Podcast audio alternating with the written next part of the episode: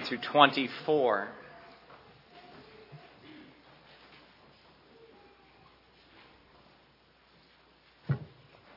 Romans chapter 11, verses 19 through 24.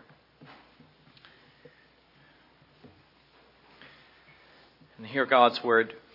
You will say then branches were broken off that I might, I might be grafted in. Well said, because of unbelief they were broken off. And you stand by faith. Do not be haughty, but fear. For if God did not spare the natural branches, he may not spare you either. Therefore consider the goodness and severity of God on those who fell severity, but toward you goodness. If you continue in his goodness, otherwise you will also be cut off. And they also, if they do not continue in unbelief, will be grafted in, for God is able to graft them in again. For if you were cut out of the olive tree, which is wild by nature, and were grafted contrary to nature into a cultivated olive tree, how much more will these, who are natural branches, be grafted in to their own olive tree? And let's pray together.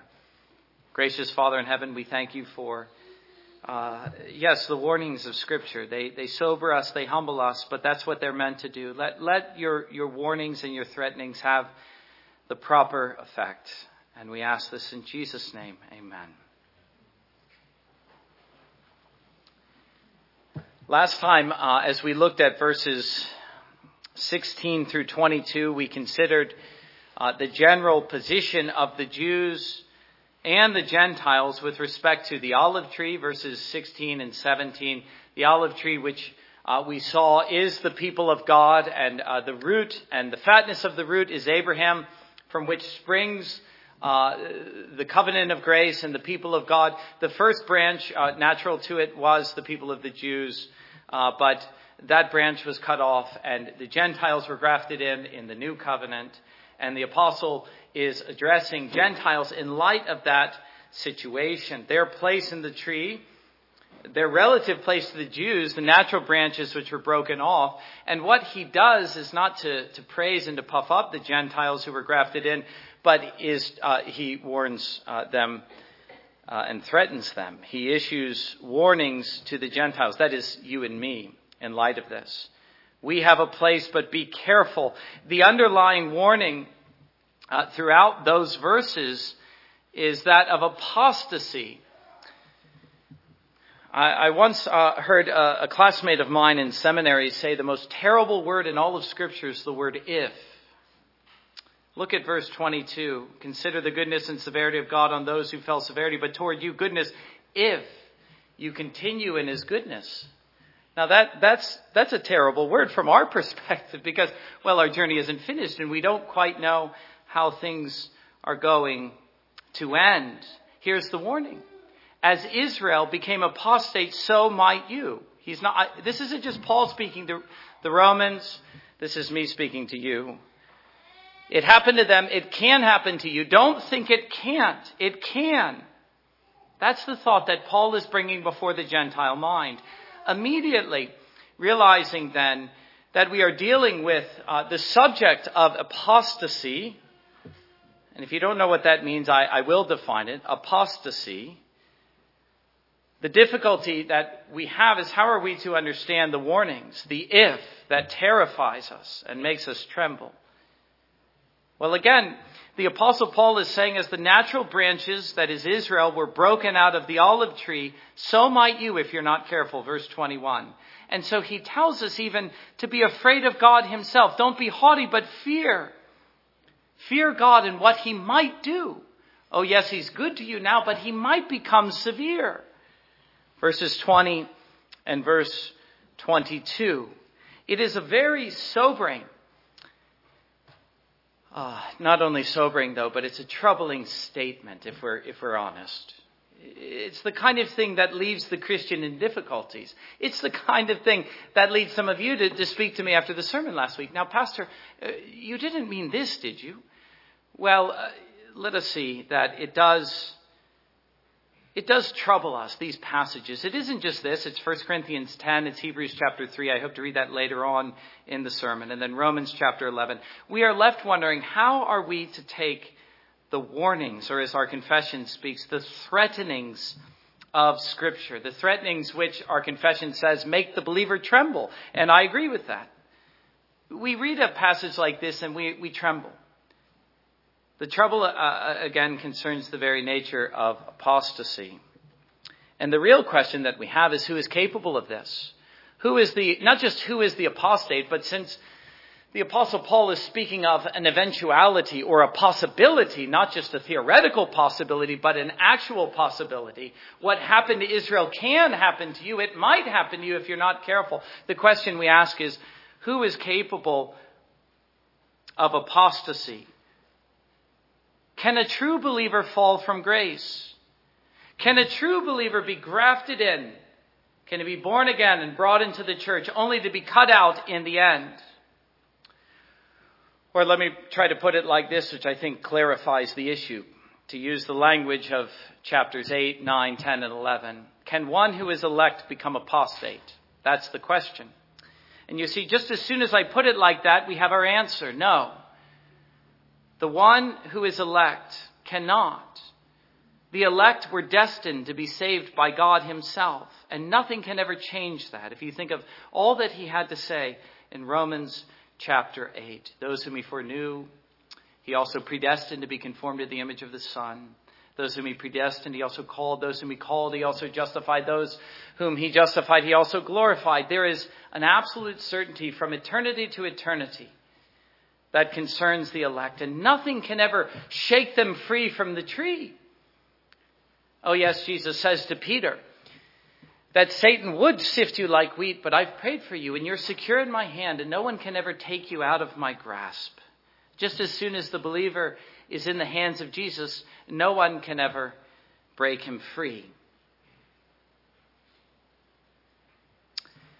And so clearly that cannot be the teaching. That is, that the elect, those who are elect, might become apostate. Everything that Paul has said in chapter 8 especially, but also chapters 9 and 11 mitigate against this idea. He is, he spoke in chapters uh, 9 and 11 in this way. Chapter 11 verse 5 captures the idea well. Even so, at this present time, there is a remnant according to the election of grace. And the idea is that that remnant, according to the election of grace, can never be lost. Why? Because they are elect. In what way? According to grace. And so Paul is not now in chapter, later on in chapter 11, uh, uh, contradicting himself. Not in the least. What then is the idea that he is placing before us? Well, let me begin with the definition of apostasy. Apostasy is the rotten fruit of unbelief. That, uh, that would describe Israel very well. By her unbelief, she became apostate. It's the rotten fruit of unbelief.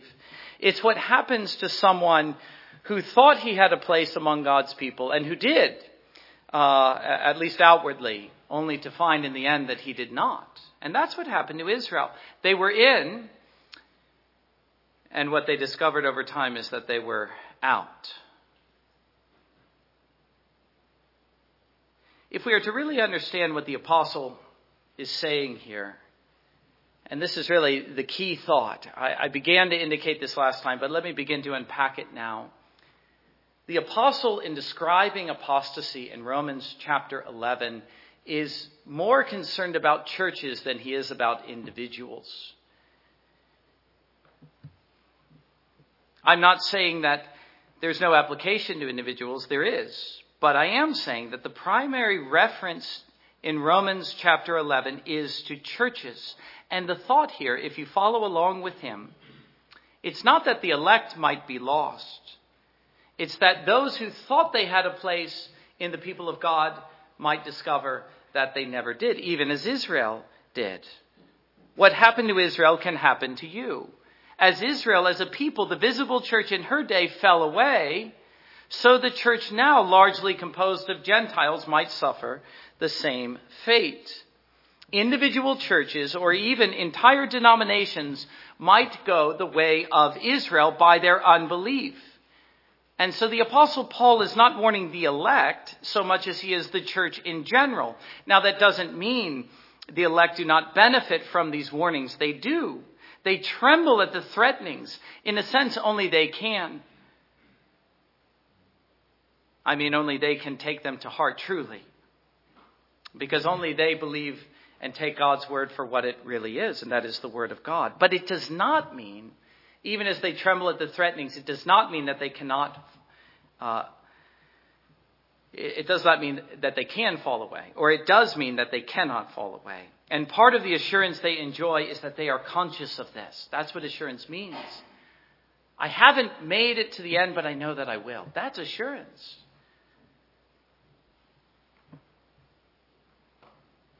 And so the reference has been, to use the language of the apostle in chapter 11, the elect and the rest. Chapter 11, verse 7. The elect are saved surely. What about the rest who have this outward association with the elect? They're in the church.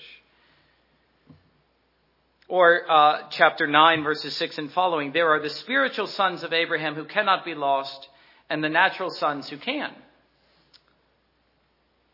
chapter 9, verses 6 through 8. I'll read that later. And the point is this that Paul is making to Gentile Christians who are in the church. Don't think just because you're in the church, the outward manifestation of God's people, that you can't be lost. That is to make the mistake that Israel made. Well, with that in mind, let us consider the teaching of verses 19 through 24 under three headings. And the first is uh, the apostasy of Israel which is explained in terms, first, of her natural place in the tree.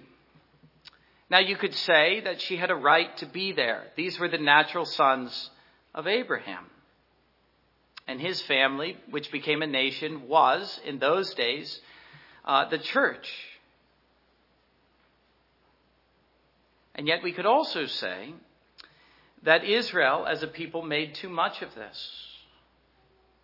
So many had forgotten or never realized what the apostle Paul said in Romans chapter 9 verses 6 through 8. Now I will read it. He says, They're not all Israel who are of Israel, nor are they, are, uh, nor are they all children because they are the seed of Abraham. But in Isaac your seed shall be called, that is, those who are the children of the flesh, these are not the children of God, but the children of promise are counted as seed. And then he gives those two examples from the Old Testament scriptures. And the point is what Paul is saying there, not all are Israel that are of Israel, but only the spiritual sons, not the natural sons only, but the spiritual sons only, even though this was plain from their very own scriptures to the Jews, they still miss this point. Not, the point is, not all the natural sons of Abraham were saved. Only some of them were. In fact, many were lost. Many, that is, became apostate. This becomes clear very early in the history of Abraham's family. And so there was this obvious warning in their own history. And yet they did not heed it. They honestly thought that natural sonship was enough to save them and to keep them safe, to keep their place in the tree. Even though, again, there was this long history of apostasy, which began at the very beginning. And so we think of how John the Baptist addressed this apostate nation, and it makes perfect sense in light of the metaphor that the Apostle Paul is using in Luke chapter 3, verses 8 and 9. He says, uh, verse 7, brood of vipers who warned you to flee from the wrath to come. And he's speaking to the nation of Israel. Therefore, he says, bear fruits worthy of repentance and do not begin to say to yourselves, we have Abraham as our father. For I say to you that God is able to raise up children to Abraham from these stones. And even now the axe is laid at the root of the trees. Therefore, every tree which does not bear good fruit is cut down and thrown into the fire. That was the message this apostate nation needed to hear. Do not say we have Abraham as our father. That is not enough. And how is it that you miss that? And so the next thing that the apostle says concerning the apostasy of Israel, even though she was the natural branch which sprung naturally from Abraham, who is the root, this rotten apostate branch has been broken off. And why has she been broken off? Well, because of her unbelief, plain and simple. They thought of salvation and their place in the olive tree simply and purely in natural terms, and that was her folly. Or else in terms of her works, but not in terms of the faith of her father, uh, Father Abraham. What the apostle says is faith is the great thing. They fell because of their unbelief. You stand by your faith. And no one ever stood in any other way. Just as Abraham was justified by faith, so will you. And if you think of salvation in any other terms, you might have a place outwardly in the church, but you are not one of her true sons. So he begins by speaking of the apostasy of Israel. That's the first thing. The second thing he speaks of is the perspective or the possible apostasy of the Gentile church. And here is the warning. He doesn't speak of it as a fact, but as a possibility. Paul is saying once again, what God did to the Jews as a nation in breaking them off and casting them away, he can do to you. Again, you think of what is said, I've given examples, 1 Corinthians 10, Hebrews chapter 3, or, or in Revelation when Jesus says, I, I might remove the lampstand from this place. It is a terrible warning, and it is found, as I'm saying, in many of the, the, the passages of Scripture, and it is addressed to churches. As Israel became apostate, so uh, Gentile Christians or the Gentile church might as well. In other words, what he's saying is this any church that becomes proud and begins to boast stands in this terrible danger of becoming apostate. And that is the greatest danger that we face. It's the danger that faces every individual church, every denomination in every age. It's, uh, uh, once again, in terms of what the apostle is saying here, thinking what happened to Israel cannot happen to us. That's the man who became proud and, and, began to boast. He says, well, that's the old covenant, but we're in the new covenant now. And so that, that could never happen to a group of Christians. Indeed, we begin to stand above them and to say, you know, they deserved it. But we are different. God would never do such a thing with a people like ourselves. Paul is saying, if that's what you think, you need to be careful and indeed, you've missed the lesson, the great lesson of the Old Testament. Don't you see that that is precisely what Israel thought? We are in, and thus we are safe, no matter what else is true of us, no matter how much we provoke the Lord by our sin and unbelief, we are safe. And those who stand outside are not. Oh, the apostle says that's why she ended up as she did. It was because of her spiritual pride. And so don't become like her. If you want to avoid falling as she did, then don't become haughty, but fear. Stand in fear. Tremble lest you should fall as she did. Tremble at the possibility of your own fall. So don't think it can't happen to us as a congregation. That Calvary Orthodox Presbyterian Church can never become apostate. No, it can.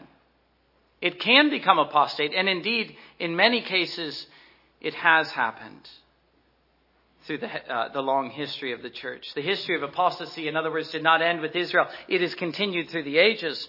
The question that we have is how does it happen to churches, to individual churches and denominations? How do they become apostate? Well, again, I'll analyze this idea a little bit, but the simple answer is in the same way it happened to Israel. The church as a body begins to think of salvation solely in terms of its outward organization, its external manifestation. Christianity itself becomes institutionalized as it was in Israel. A man is saved or is safe his place is secure in the tree solely by his place in the institution or the body. He's in the church, he's a member, therefore he is saved. He is safe. But that is to treat the church and the people of God as, as an institution, as something that is outward merely, to regard the external organization as the church, as Martyn Lloyd-Jones says. That was the folly of Israel. Rather than as something that is spiritual and that is inward.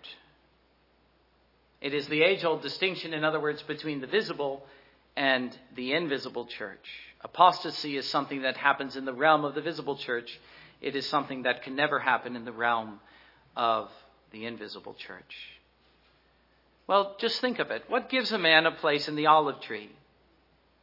That's a question that we have to a- answer for ourselves. For, for ourselves, I mean, but also for others, for, ch- for our children, for instance. Does a man have a place in the olive tree simply because he was born into the church, or is it something else? Again, remember what the apostle says in Romans chapter 9, verses 6 through 8. The true sons of Abraham are not his natural sons, but his spiritual sons. But you see, it's possible. And this has happened over and over and over again through the long history of the church. I'm going to give another example in a moment, but this is what happened in the Roman Catholic Church. It is possible for the church to think of salvation purely in terms of membership in a particular body. It's our relationship to the organization, to the institution. That's what saves us. That's what keeps us safe. That's what grafts us in.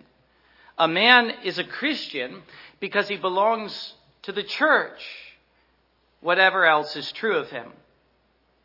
And so the church can begin to think of salvation just in terms of this outward association. But do you see, in doing so, the church herself as a body has already lost her way. She's become apostate. If you study the long history of the church, this is what you will see. The very thing that Paul warns about in Romans chapter 11 has come true over and over and over again. The church becomes complacent and lazy in her thinking about herself, and so what happens? She loses her way. She becomes content merely with the outward form. She assumes that is all that matters. And so she loses all spiritual life and power. She forget what, what it is that makes her what she is, not a mere association with past generations of those who were Christians. You see, that's the error the church falls into over and over again. That isn't what make any, makes anyone a Christian. What makes someone a Christian is a present possession of God Himself. It's my own possession by faith of Christ as Lord and Savior. It isn't that I stand in this long line of Christians and I'm holding on to that. That's what the Jews were doing and that's what countless Christians have done. That's the way to lose your way. But the way to be saved and to have a place that our fathers had is to say, I want to know what they know, knew, and I want to have what they had. I want to stand by their same faith. A true and a living faith in the present. That's what saves. Well, that's what saved them, and that's the only thing that will ever save me and my children.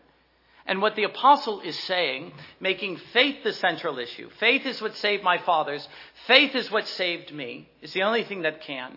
And faith is the only thing that can save my children. He's saying that there is no way to continue in the church. You notice he uses that word. There's no way to continue as a true church, as a body, with a living place in the tree, unless it is by faith. It is not my outward association. It is my living faith that gives me an interest in the root, who is Abraham, and makes me his true spiritual son. That's what the apostle means in verse 22 when he says, Consider the goodness and severity of God on those who fell severity, but toward you goodness. If you continue in his goodness, otherwise you will also be cut off. He's speaking to churches.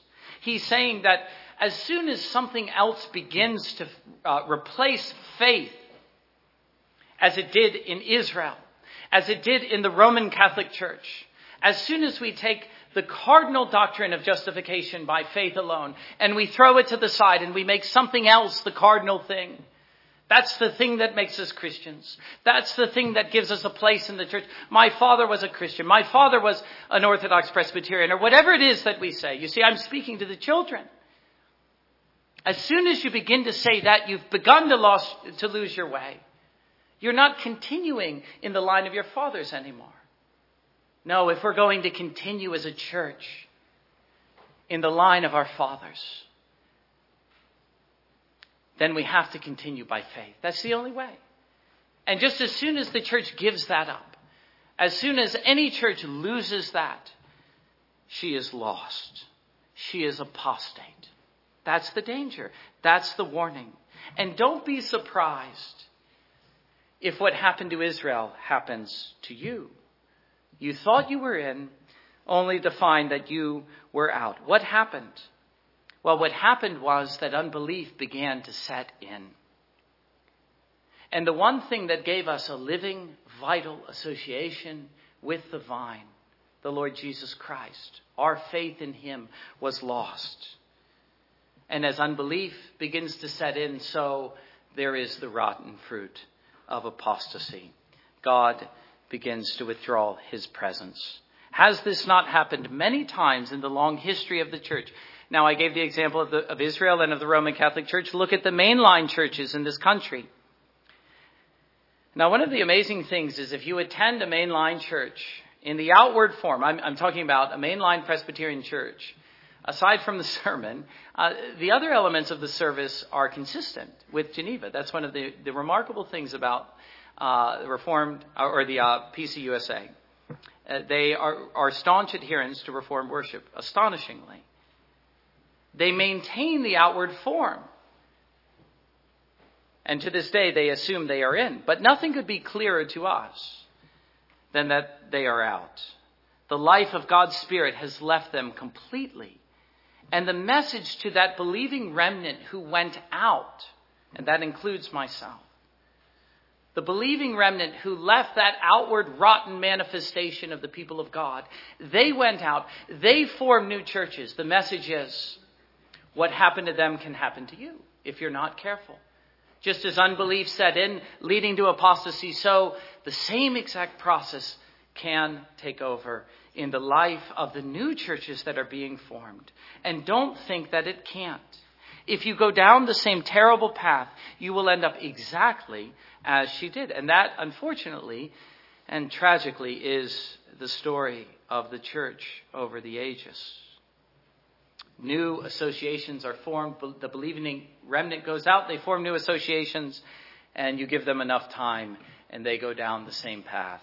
And then the believing, believing remnant goes out and forms a new body. And over and over and over again, it happens. And the warning stands through the generations. It's something that we need to hear, it's something that we need to be aware of. It's a danger that we need well, let me put it like this. We need to be at least a little bit afraid of happening. It could happen to this church before we know it, in our own day, or in the lives of our children. It doesn't take much, you know.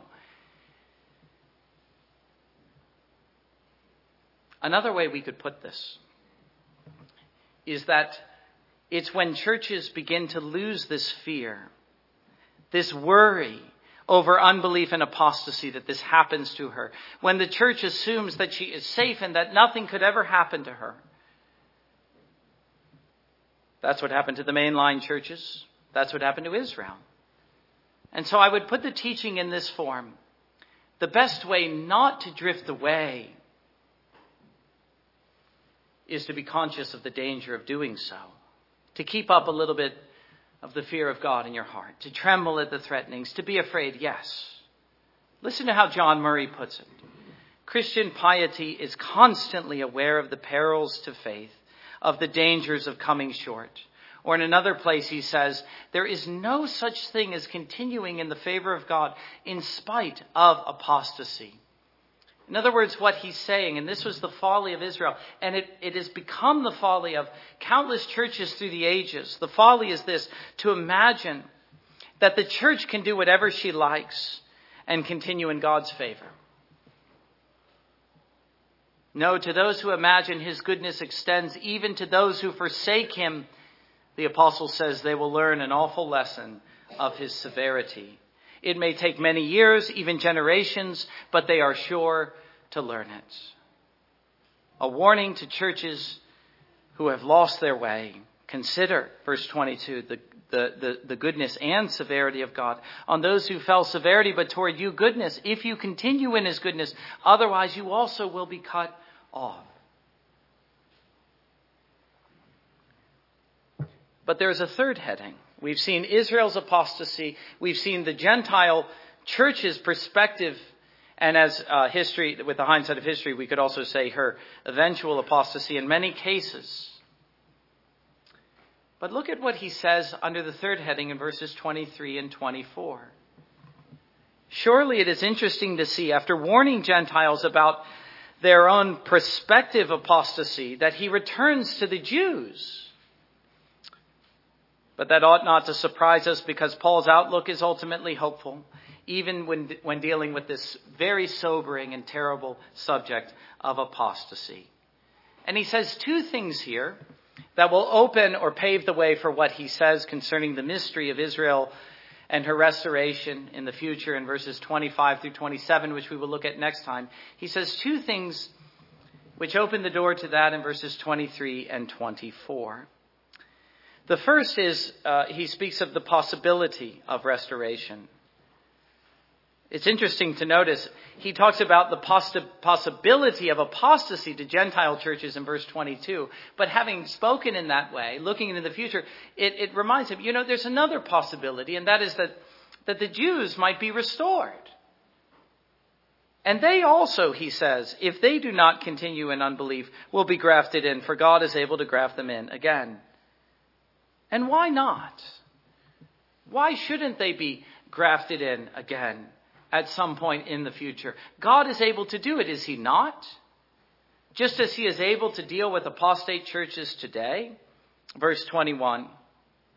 So he is able to take those unbelieving Jews and bring them back into the church. He can do it. You see, the question concerns God's power. And viewed from the standpoint of his power, nothing is impossible. Surely God is able to do this. Of course, we realize the Jews as a people cannot do it. They have been blinded judicially. To this very day, a veil covers their hearts so that when they read the scriptures, they do not see their true meaning. 2 Corinthians chapter 3. But God, Paul is saying, is able to open their eyes.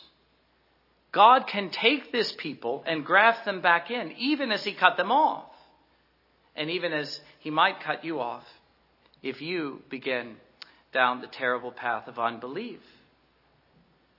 When speaking of grafting them back in, He's not envisioning a different form of salvation or a different entrance into the church uh, as the Gentiles experience in the days of the apostle. No, he's saying it will come in just the same way. He highlights faith. He's saying presently they're unbelieving, presently they're blinding, but isn't it possible that God one day could open their eyes so that they will come to believe? And having come to believe that they will be brought back into the church? Do you see that such a thing is possible? And that if it were to happen, that they would have a place along with us in the tree. And do you see, number two, that not only that it is possible, but that it is likely to happen. Verse 24. For if you were cut out of the olive tree, which is wild by nature, and were grafted contrary to nature into a cultivated olive tree, how much more will these who are natural branches be grafted into their own olive tree?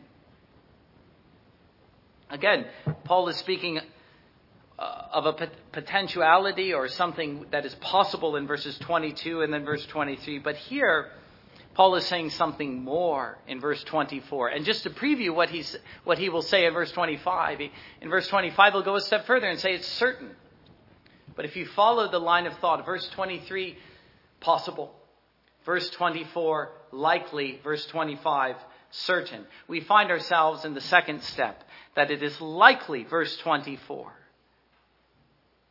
that if God grafted in the wild olive tree, contrary to nature, into the tree, how much more likely do you think it is that the day will come when he will take these natural branches and graft them in again?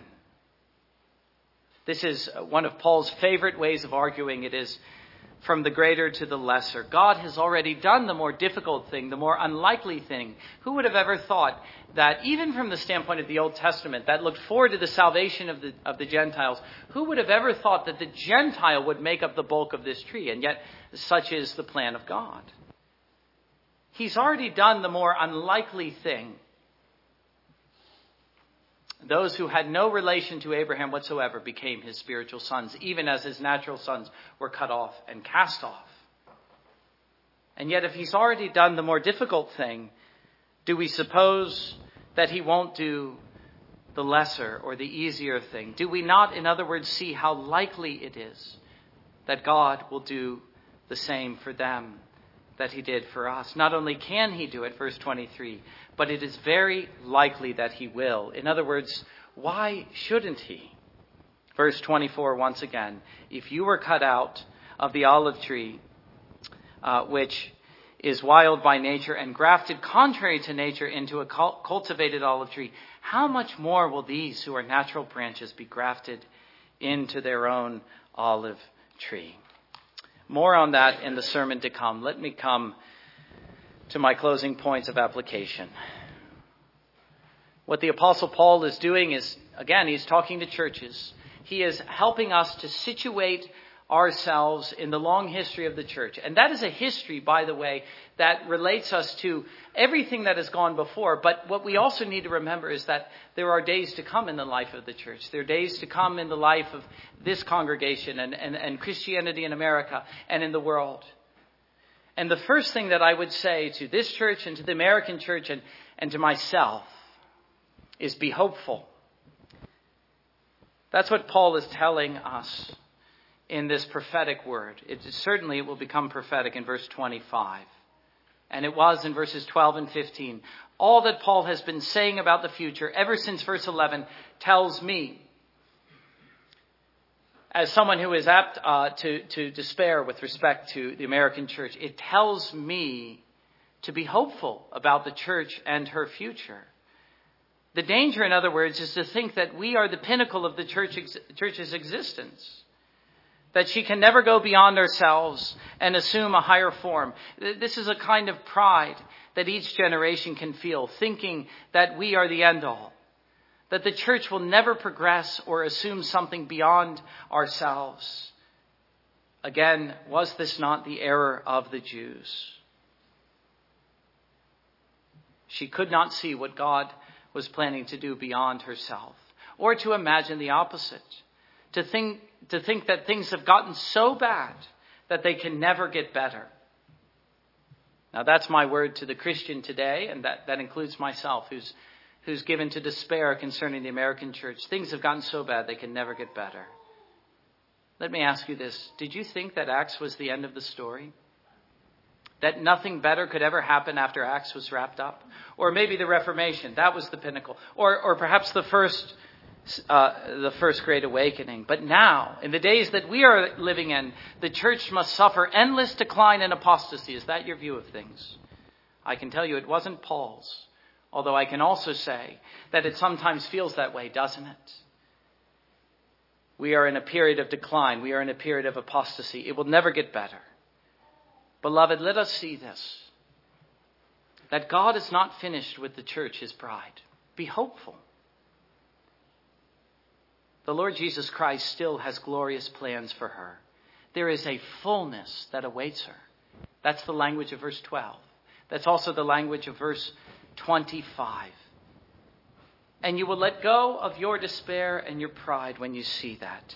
And you will begin, whatever we see in our day, to think happy thoughts of the church and her future whatever she may suffer for the present and however small her current form may be. Yes, we may be the remnant, but there is a fullness that awaits her. Be hopeful. But then, alongside of that, I say, be careful. Be hopeful, yes, but be careful. Be aware of the dangers. You see, we ought to be hopeful for the church in general and never give in to a spirit of despair. The true invisible church will progress and she will prosper. God has great and glorious things in store for her. No, Acts was not the end. The Reformation wasn't the end. There are great things still to come in this age. But that does not mean that particular churches, visible churches or denominations cannot fall. And so we have to hold these two things in balance. And that really is the difficulty, isn't it? When we read a chapter like Romans chapter 11, at once we are made hopeful. Uh, on the other hand, we are made to tremble. In a way, that's not only the mystery of Israel, but that's the mystery of the Christian life, holding these things together, looking forward uh, on the one hand to the great things that God has in store for his true people, but at the same time, ever being aware of the dangers of slipping into apostasy. If you read these chapter uh, or these verses, and I'll read them again, I think you will see both strains. And let me close by reading once more verses 22 through 24. Therefore, consider the goodness and severity of God on those who fell severity, but toward you goodness, if you continue in his goodness. Otherwise, you also will be cut off. And they also, if they do not continue in unbelief, will be grafted in, for God is able to graft them in again. For if you were cut out of the olive tree, which is wild by nature, and were grafted contrary to nature into a cultivated olive tree, how much more will these who are natural branches be grafted into their own olive tree? Amen. And let us come to the table.